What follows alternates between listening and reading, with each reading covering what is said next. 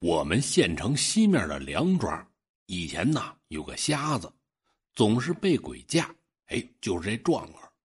鬼架上他之后呢，也不闹也不叫，只是一个劲儿的跑，而且呀，这速度奇快，有时候大白天就能看到他被鬼架。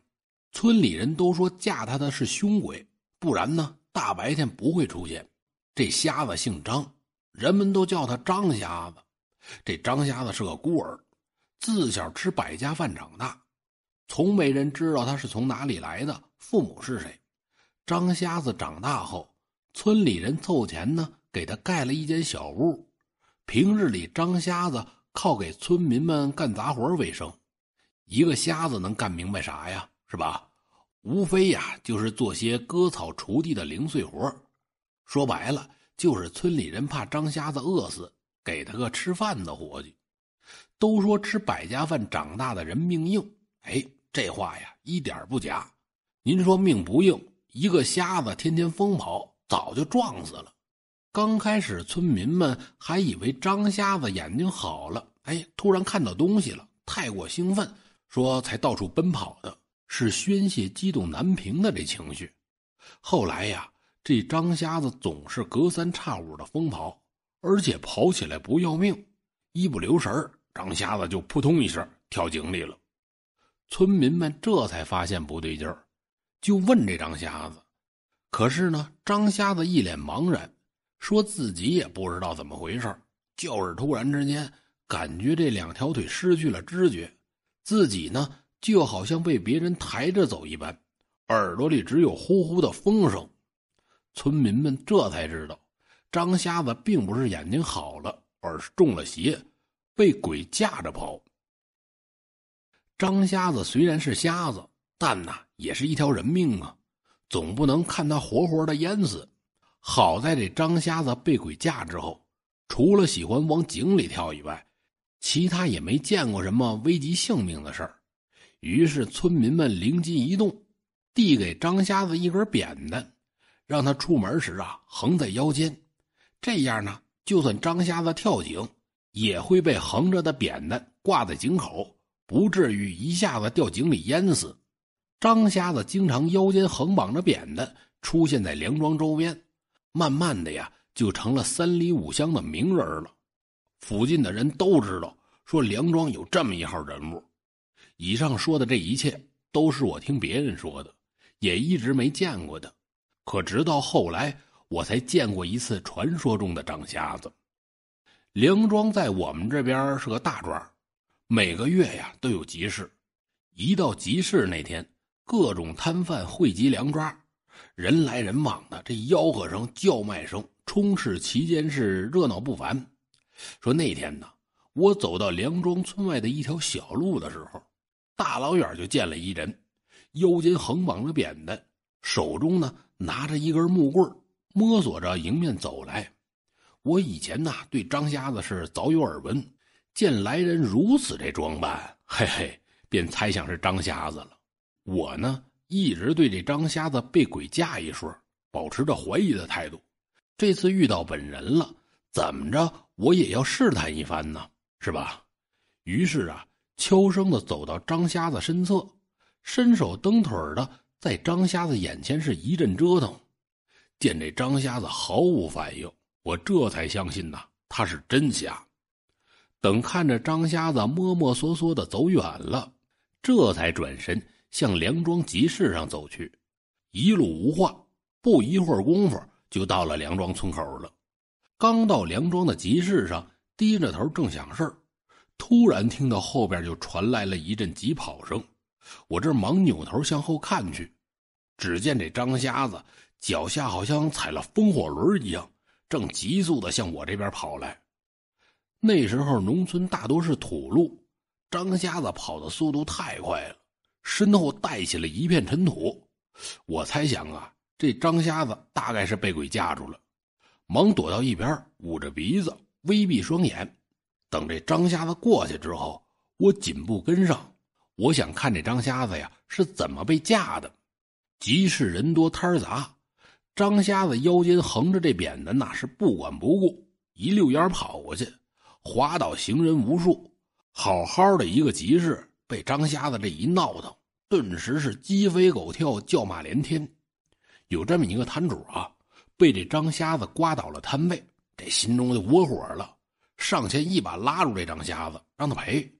没想到啊，手刚拉住这张瞎子，还没开口呢，就被张瞎子一把甩飞出去了。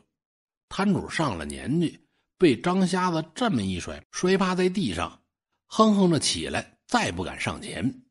有几个年轻的小伙子见张瞎子撞倒了人家的摊位，还打人家，看不下去了，便一起上前将这张瞎子按在地上。这一下，张瞎子可挣扎不开了，索性爬在地上是一动不动，一会儿就没了声息。这几个年轻人见张瞎子突然没了动静以为下手太重了，这闹出人命了，脑门上顿时出了一层冷汗，手忙脚乱的起身查探张瞎子。周围赶集的村民见此呢，都是齐齐上前，默契的围成了一圈，对着几个年轻人是指指点点，不时的交头接耳是探讨一番。我见此啊，也上前站在人群的后面，伸着脑袋向张瞎子看去。只见刚才那几个年轻人，此时正半蹲在这张瞎子身侧，一会儿掐人中，一会儿按胸脯，忙的是不可开交。众人看得正出神的时候，张瞎子冷不丁突然大吼一声，将这围观的众人呐吓得是连连后退。我也吓了一哆嗦。正在众人失神之际，张瞎子嗷唠一声，从地上窜起来，冲开围观的众人。向外跑了，我呢是紧随张瞎子其后向前追去。我一直弄不明白张瞎子被鬼架是不是真的，所以呀跑得格外快，将众人甩在身后，但始终啊追不上这张瞎子，被他越甩越远。我一路紧跟，终于在集市的另一头追上了张瞎子。只见这时啊，张瞎子正被一名老者挡在原地。近前不得，这老者满头的白发，身材瘦小，穿着一身笔挺的中山装，此时站的是笔直，一只手背在身后，另一只手紧紧的抓着张瞎子的手腕。老头脸上一副云淡风轻的模样，张瞎子却没那么好受啊，满脸憋得通红，青筋暴起，使尽浑身解数，将地面蹬得坑坑洼洼的。但始终挣脱不开老者的钳制。这时，一直不曾开口的张瞎子可说话了：“你这老头好生多事，本王四处游览，正在兴头，你为何要拦住本王的仙驾？老实招来！”这张瞎子瓮声瓮气的说完之后，哎，我纳了闷了：“王爷，这张瞎子啥时候成王爷了呀？”再说现在都新中国了，这又不是大清朝，哪儿还有什么王爷呀？可是那老头呢？听到张瞎子以王爷自居，嗤笑一声道：“嘿，有意思啊！没想到随便出来逛逛，还能碰到仙家。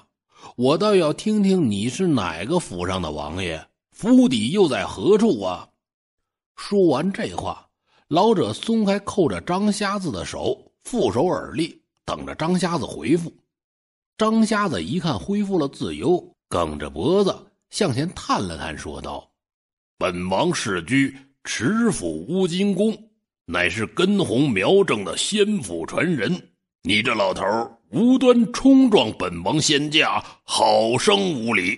不过本王念你老眼昏花，不识仙驾也情有可原，暂且不与你计较。”还不快快让路，恭送本王仙驾！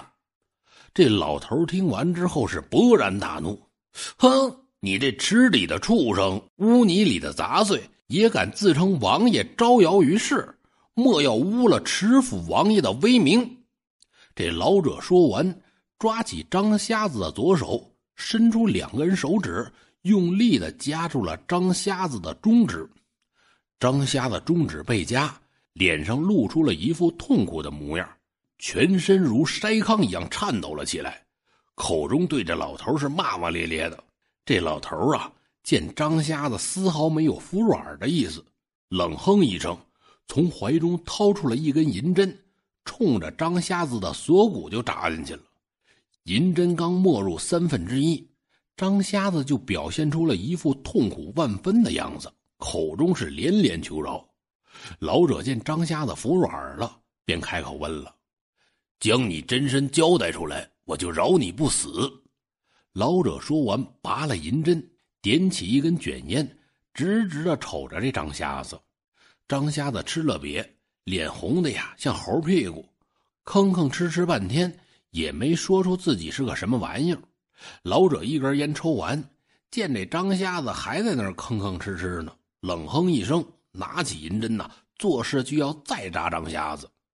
张瞎子见此，忙开口求饶：“哎呀，您手下留情。”我本是村南石桥下的王八，最近得了神通，耐不住寂寞，所以才才借人身出来见识一下人间的繁华。